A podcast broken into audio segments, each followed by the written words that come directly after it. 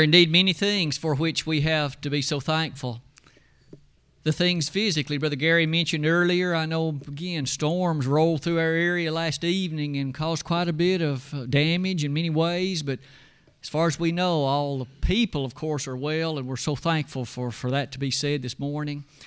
But certainly, let's keep in prayer and in mind those who are struggling with difficulties in light of the damage that may have been caused by those storms.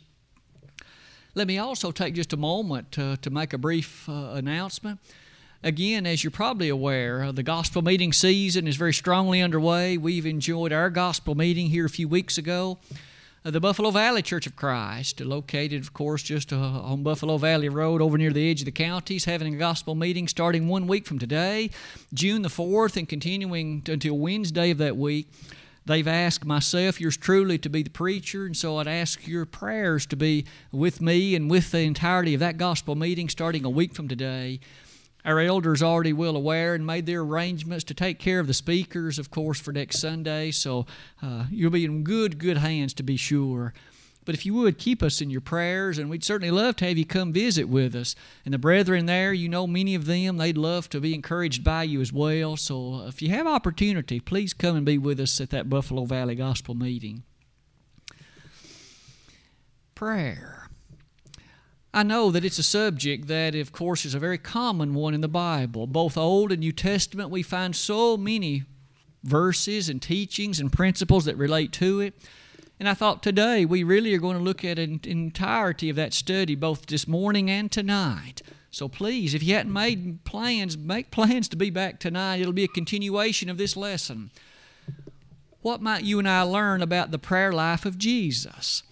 As you at this moment think about your prayer life and as I consider my own, it's a very personal question. How is my prayer life and how's yours? Do you speak to the Father? Do you address Him? Do you, in fact, pray like Jesus did? Well, one of the things we're going to do today is not, in fact, look at the entirety of the Bible's teaching, but our primary thrust is how did Jesus pray?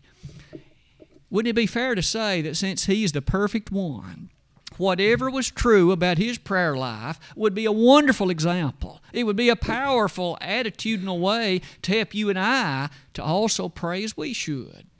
And so today, again, the morning and evening, we're going to look at a two part series in which we shall study the features and characteristics of the prayer life of our Lord. Now, as we do that, let's look at some introductory thoughts, if you would.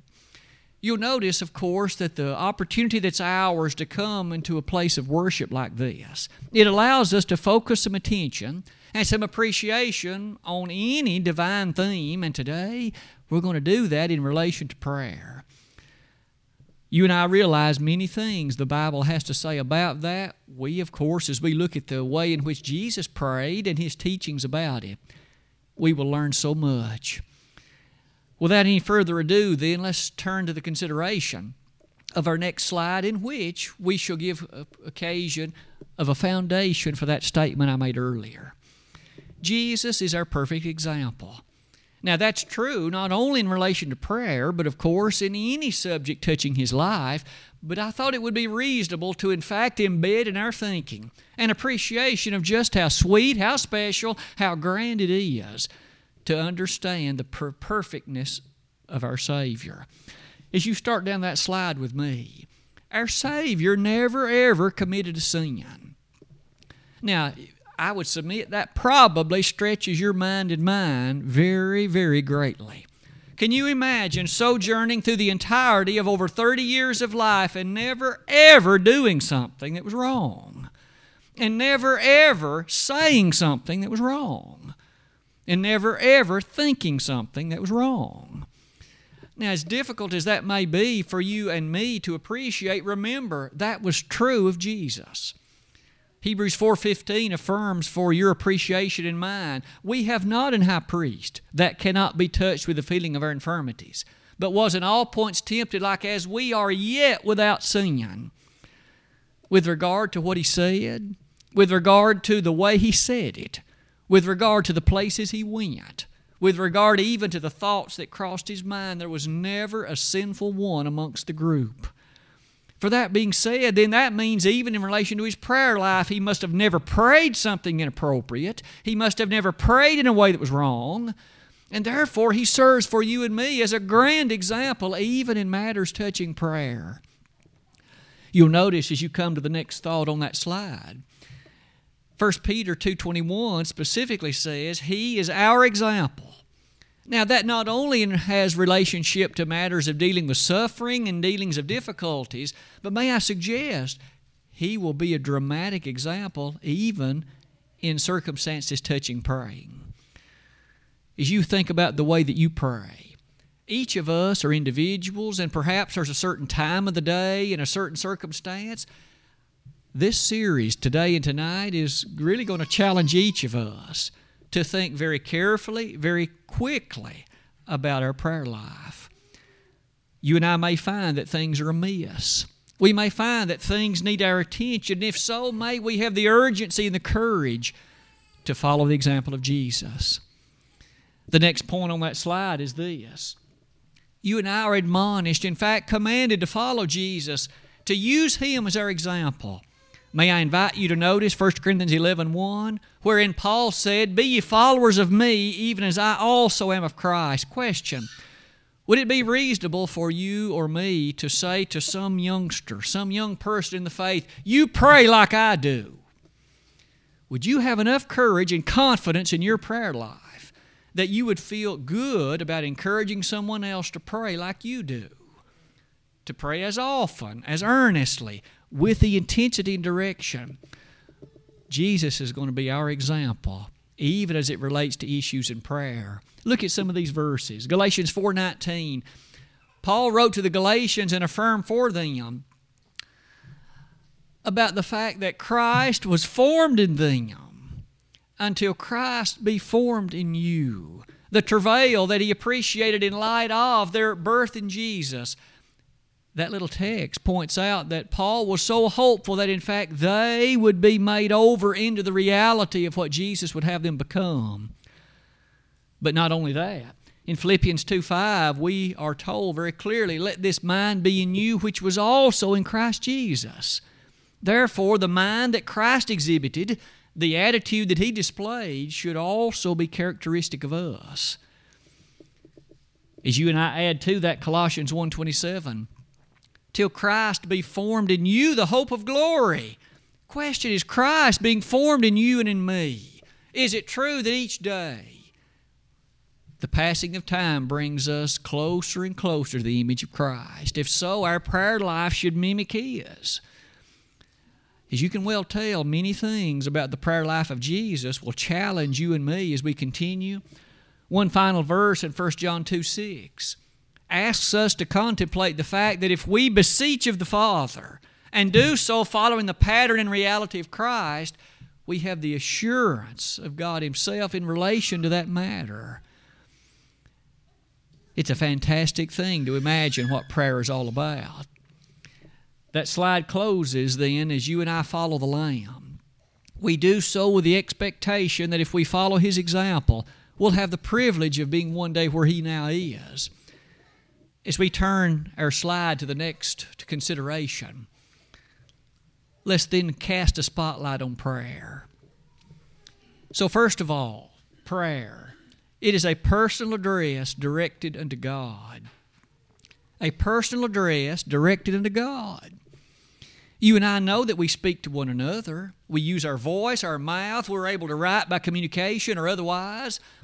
That specific means whereby we specifically address God. That's what you and I might recognize and call as prayer. In so doing, you might well notice, and it's a statement that you and I will find so much scriptural evidence for, Jesus himself was a man of prayer. I might use this particular point to highlight the following. Aren't you a bit amazed? In fact, aren't you a bit fascinated by the fact that Jesus was a person of prayer? After all, he was God. He is the second member of the Godhead. Now, it may be that he was walking here in the flesh, and yet he prayed. Why was it that Jesus was a person of prayer? He could work miracles. He had a fantastic degree of faith, of course. as you and I shall study, the fact that he was a person of prayer highlights the same reasons why you and I should be.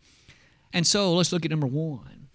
The first thing that should be a truism, it should be a fact relative to you and me if we anticipate a successful prayer life, is this conviction.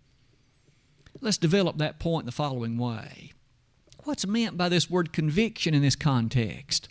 First of all, for prayer to be effective, the one offering, it must be absolutely convinced that there is a God and that He will hear the faithful pleas of His children.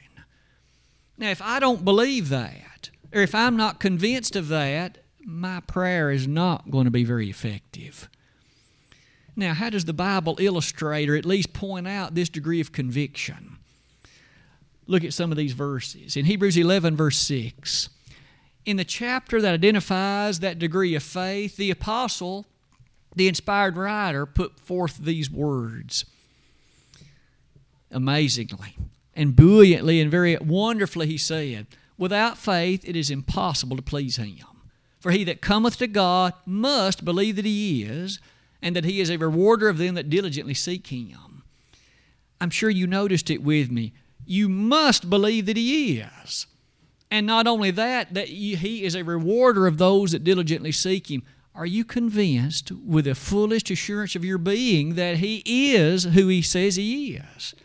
He is the almighty, awesome ruler of this universe. He does exist. Now, I realize there are many in our world, agnostics and infidels and atheists and others, who claim either we don't know He exists or they're convinced in their own mind that He's not. And so many times, the philosophy of our age wars against this conviction do you believe with all of your heart that there is a God and that He hears the pleas of His children? You and I, as Christians, must be convinced of that. In fact, we are resting the entirety of our eternity upon that truth. You'll notice in James 1, verse number 6, there is something therein stated about those who would question or doubt in relation to their prayer life. Rehearse some of those thoughts with me. James, near the beginning of that book, wrote as follows He highlighted that a double minded man is unstable in all his ways. Now, notice he prefaced that by saying, If any man lack wisdom, let him ask of God, who giveth to all men liberally and upbraideth not. Now, all that sounds very powerful, but notice what's sandwiched between them. For that man that doubteth is like a wave of the sea driven and tossed. Let not that man think that he'll receive anything of the Lord. Now, that statement by the inspired writer, if I'm not convicted, I shouldn't expect God to grant me anything that I've asked. Doesn't that highlight the degree of conviction that must rest within us? The degree of assurance and confidence that must be ours? We as Christians have the fullest reason to trust in God and believe in Him as we develop that point more thoroughly, again, we're going to use Jesus as our example. Question Was Jesus convicted?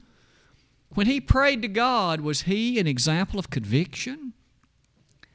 Well, we know he was. He was God, and furthermore, he had come from heaven, John 17 4. He knew about the glory and majesty of heaven, he knew about the reality of the Father. Could I call to your attention John chapter 1, verses 1 and following? In the beginning was the Word, and the Word was with God, and the Word was God. The same was in the beginning with God. With Him was not anything made that was made.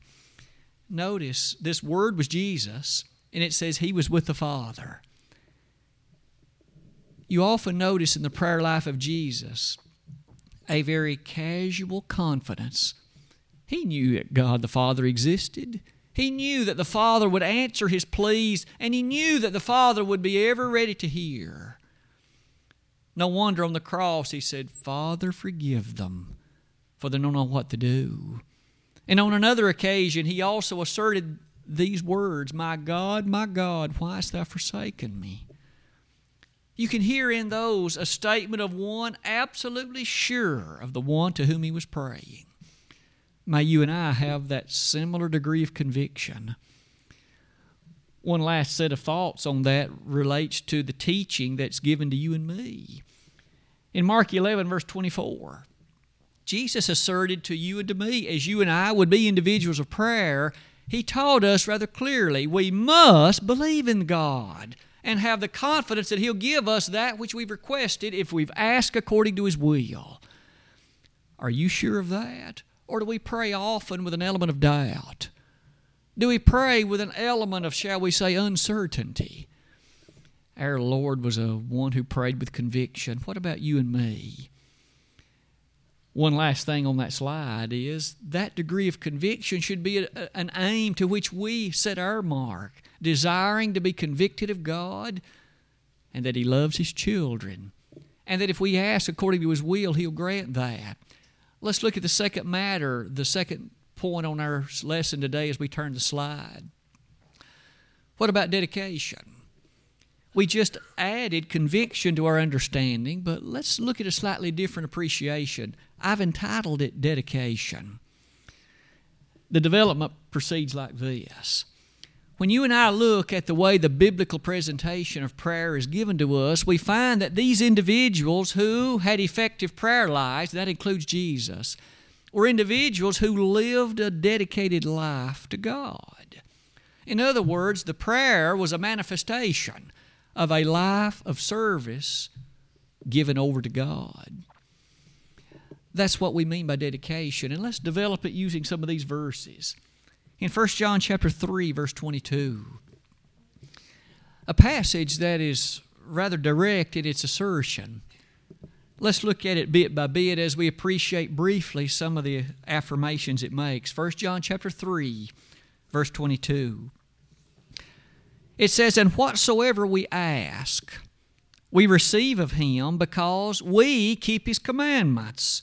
And do those things that are pleasing in His sight. Question Upon what basis do we then receive those things we ask of God?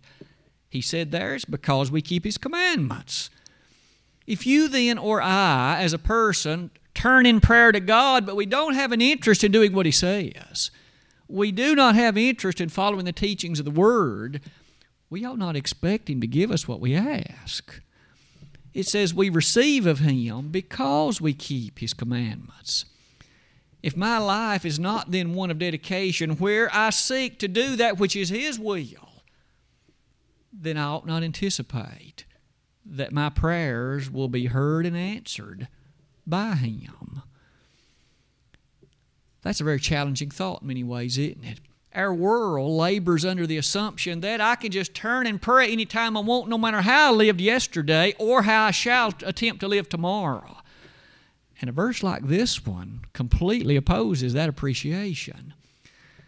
It says, And do those things that are pleasing in His sight.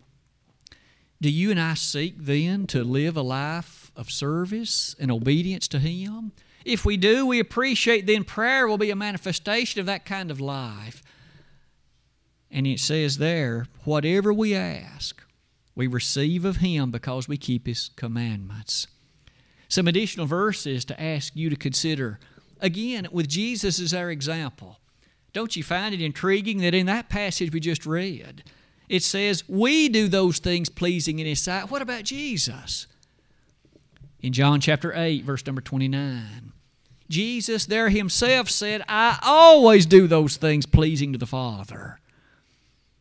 You and I are, of course, admonished to be similar in that, in that attempt and approach. And if so, then we too will have our prayers happily received by God. This life of dedication, as you'll notice, is not merely only in relation to prayer, but of course it finds itself in discussion in so many other avenues of the Christian life. What if you and I consider Luke 9:23 for a moment? Wasn't it there that Jesus said, If any man will come after me, let him deny himself, take up his cross daily, and follow me? Isn't that a beautiful appreciation that here every day, as you and I as Christians seek then to be those who follow him and come after him? And in Matthew 6:33, seek ye first the kingdom of God and his righteousness, all these things should be added to you. Maybe in light of that, we see how prayer fits into this. a life of faithfulness and obedience will find prayer a vital and critical part of it. And that person can then, in conviction and with a dedicated life, appreciate the power in prayer. One last thing, as you'll notice in that section, asks you to consider with me a promise found in the closing chapter of 1 John 5. In verses 14 and 15 of that chapter, would you please briefly consider these matters with me as it relates to this dedication? And this is the confidence that we have in Him that if we ask anything according to His will, He heareth us. And if we know that He hear us, whatever we ask, we know that we have the petitions that we desired of Him. Those are strong words again to consider 1 John 5, verses 14 and following. Notice there's boldness, there's confidence, there's assurance in this, and it relates to prayer by saying, If we ask according to His will, how do you know what God's will is? The only way we know is by His revelation in the Word. And so when we live a life dedicated to that Word, devoted to it, appreciative of it, we understand then that our prayer life and manifestation to that truth will bring us to the next point. We've looked at conviction and now dedication. Let's add something to it commitment. Now, this one too is something that each of us perhaps can think very strongly about commitment as it relates to prayer. Let's start in the following way. Would you agree with me that prayer was a vital part of the life of our Lord? A moment ago, Brother Mike read to us from Mark chapter 1, verse 35. I'm going to invite you to look again at that passage and do so in a way that probably will be very challenging to each of us. This hits all of us, I'm convinced. It really is something to consider. I'm going to ask you to notice it as we again read the language. Now, this is the prayer life of Jesus, Mark chapter 1, verse 35. And in the morning, rising up a great while before day, he went out and departed into a solitary place and there prayed. Now, the he refers to Jesus.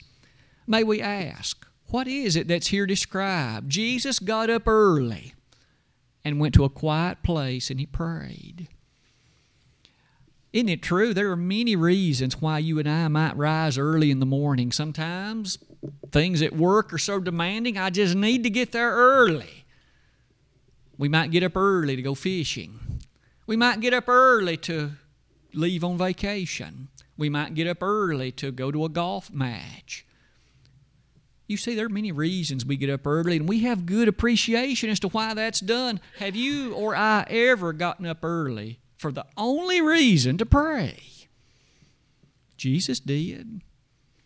And may we suggest that if our Savior, being the second member of the Godhead, had all the capability of miracles and perfect understanding, and yet he felt it necessary to pray, what about me? Do I not need it more than he did? Do I not need it at least as critically as he did? And he got up early to pray. Have you or I ever done that? It's something to think about, isn't it? Not only that, would you notice what else, what else it additionally says? He rose up a great while before day. He didn't just get up five minutes early. What about two hours early? What about an hour and a half early for the purpose of prayer? I think it's fair to say we know that we live in a society that seems so full our demands are so high. The boss wants this. The community needs that. There's something to be done for the children in light of their activities at school. It can become overwhelming. And maybe some would be tempted to say, I don't have time to pray. Our approach ought to be, I'd better get up early and pray, for I'm going to need it today. This day is so full, the demands are so many, and the challenges are so great. Jesus got up early to pray. What a commitment. That development might even lead us to note this. You'll notice it at the bottom. There are a number of admonitions in the Word of God that challenge us along this same line. Would you listen to these with me? Pray without ceasing. 1 Thessalonians 5:17. Paul wasn't telling us in that to be of course in prayer 24 hours a day, but question, is your mindset in mind always such that at any moment we might well bow our head for at least a short word of prayer? The needs, the characteristics, the demands and challenges of the day are such that I need God to help me. It's not a bad idea when you're stopped at a red light. Take 10 seconds to breathe a word of prayer. When you're waiting in the waiting room for the doctor, the dentist, or some other professional, spend a few moments in prayer. Before you head out for the day, when you come in in the evening, as you think about all these attributes and considerations, you'll notice that that commitment maybe is highlighted in Luke 18:1. Men ought always to pray, Jesus said. Did you note the adverb always? Men ought always to pray and not to faint. The implication is if I fail to pray, I'm likely to faint. He wasn't talking about a medical condition. He was talking about fainting under the challenges and temptations we face. May you and I be urgent and may we be constant in prayer. One last passage might be Matthew 26 41. It's one that no doubt has often come to your mind and mine. Jesus was in the Garden of Gethsemane. He knew what was about to occur the next day, but prior to that, remember there were three disciples and they were busy sleeping. Jesus, however, had these things to say. He said, The spirit is indeed willing, but the flesh is weak. Isn't it true? When you and I are gathered in an assembly like this one, things seem right. The Bible is powerful, and I'm convinced of it. But what about tomorrow? See, today the spirit's willing, but tomorrow the flesh is likely to be weak. I'm not surrounded by Christian brothers and sisters tomorrow, and I'm not in the midst of a place where the Bible's being read tomorrow. You see, there's something about the urgency and the beauty in the place of prayer. Isn't it fair to say that this point number three leads us to a fourth one. Let's look at point number four weighty decisions. I think we each know what that means already. As we sojourn through life, we know that there are many decisions that are fairly insignificant and minor. What you have for breakfast tomorrow. But there are also some decisions that are very major. In fact, so significant will they be, they may well determine a significant course in your life and may even have a significant bearing on where you'll spend eternity. Now, you know exactly what some of those questions are. I'm dating this boy or girl. Should I think about marrying him or her?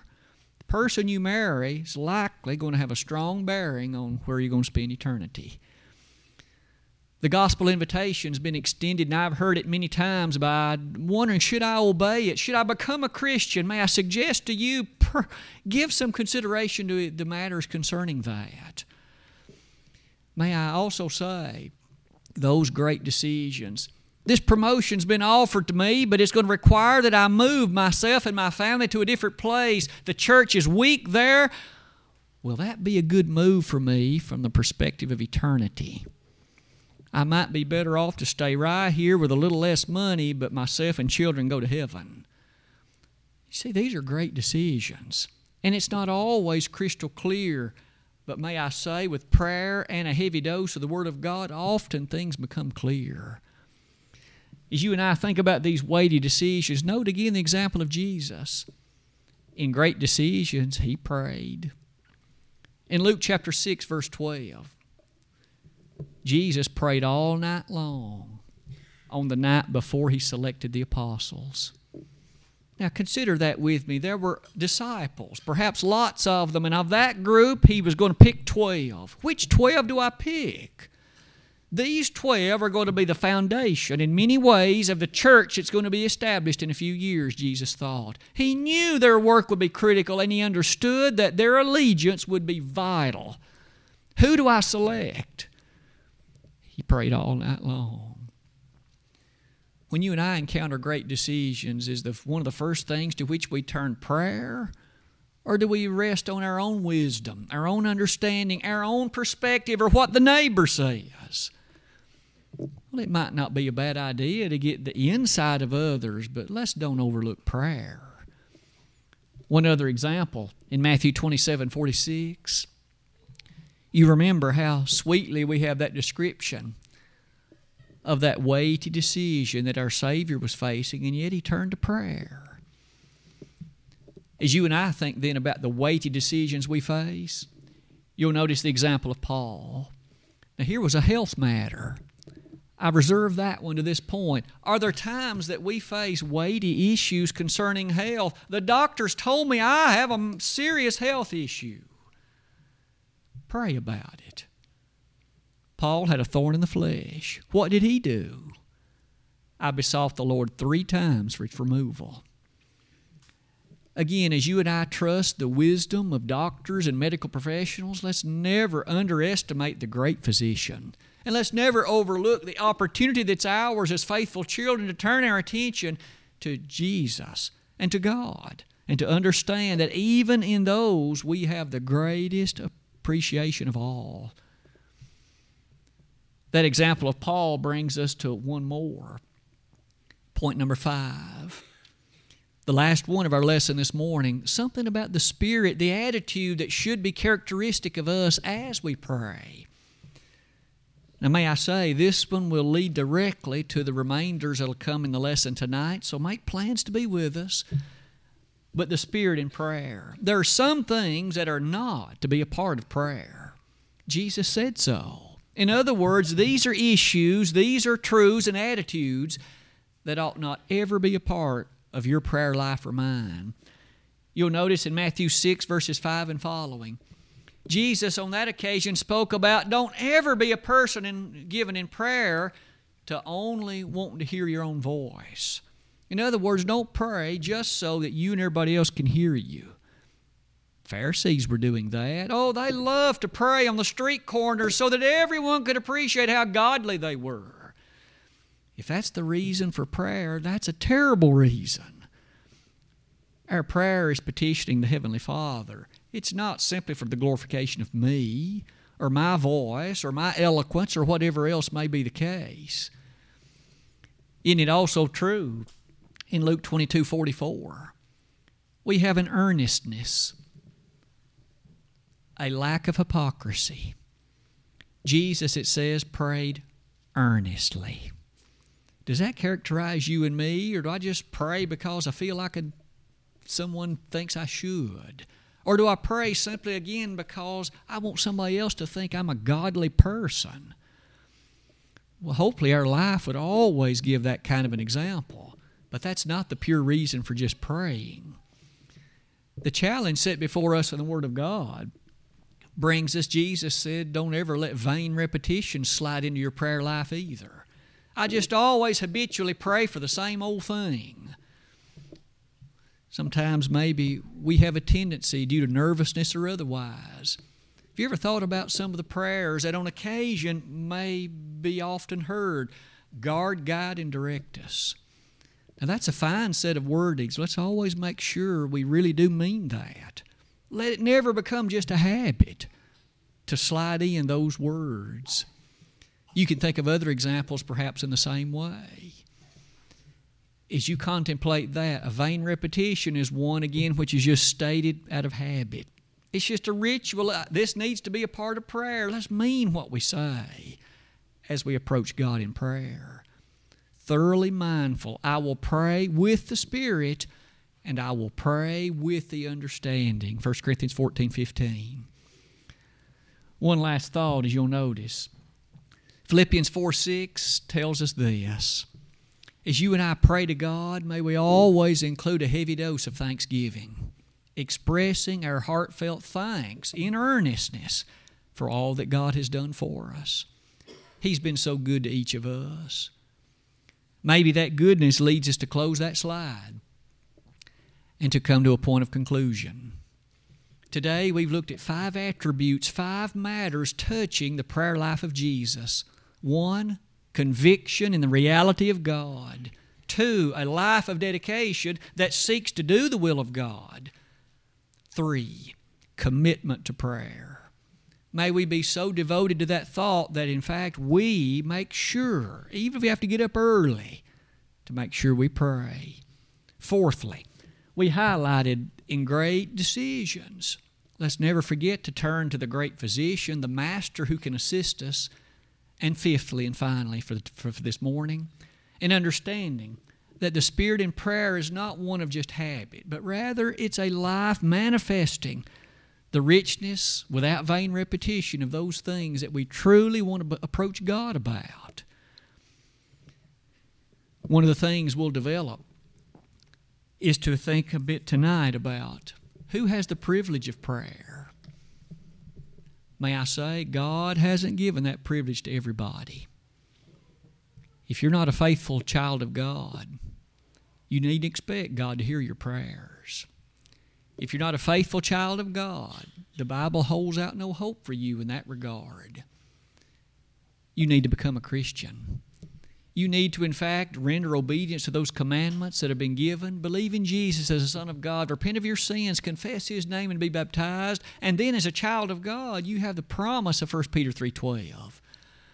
But if you have done that but haven't been faithful and true, and you've walked away, you've apostatized, come back to your first love. Don't you again want to enjoy the privilege of prayer? If you're a wayward child of God, come back to Him this morning. Beseech us to pray to God on your behalf. We'll be delighted to do that. And as we do, God will reinstate you upon your confession and repentance to a place of faithfulness. Today we've studied about prayer. We'll continue it tonight. If at this point there's anyone in the audience that would wish to render a public response to the gospel's invitation, we'd urge you to come and do it at once while together we stand and while we sing.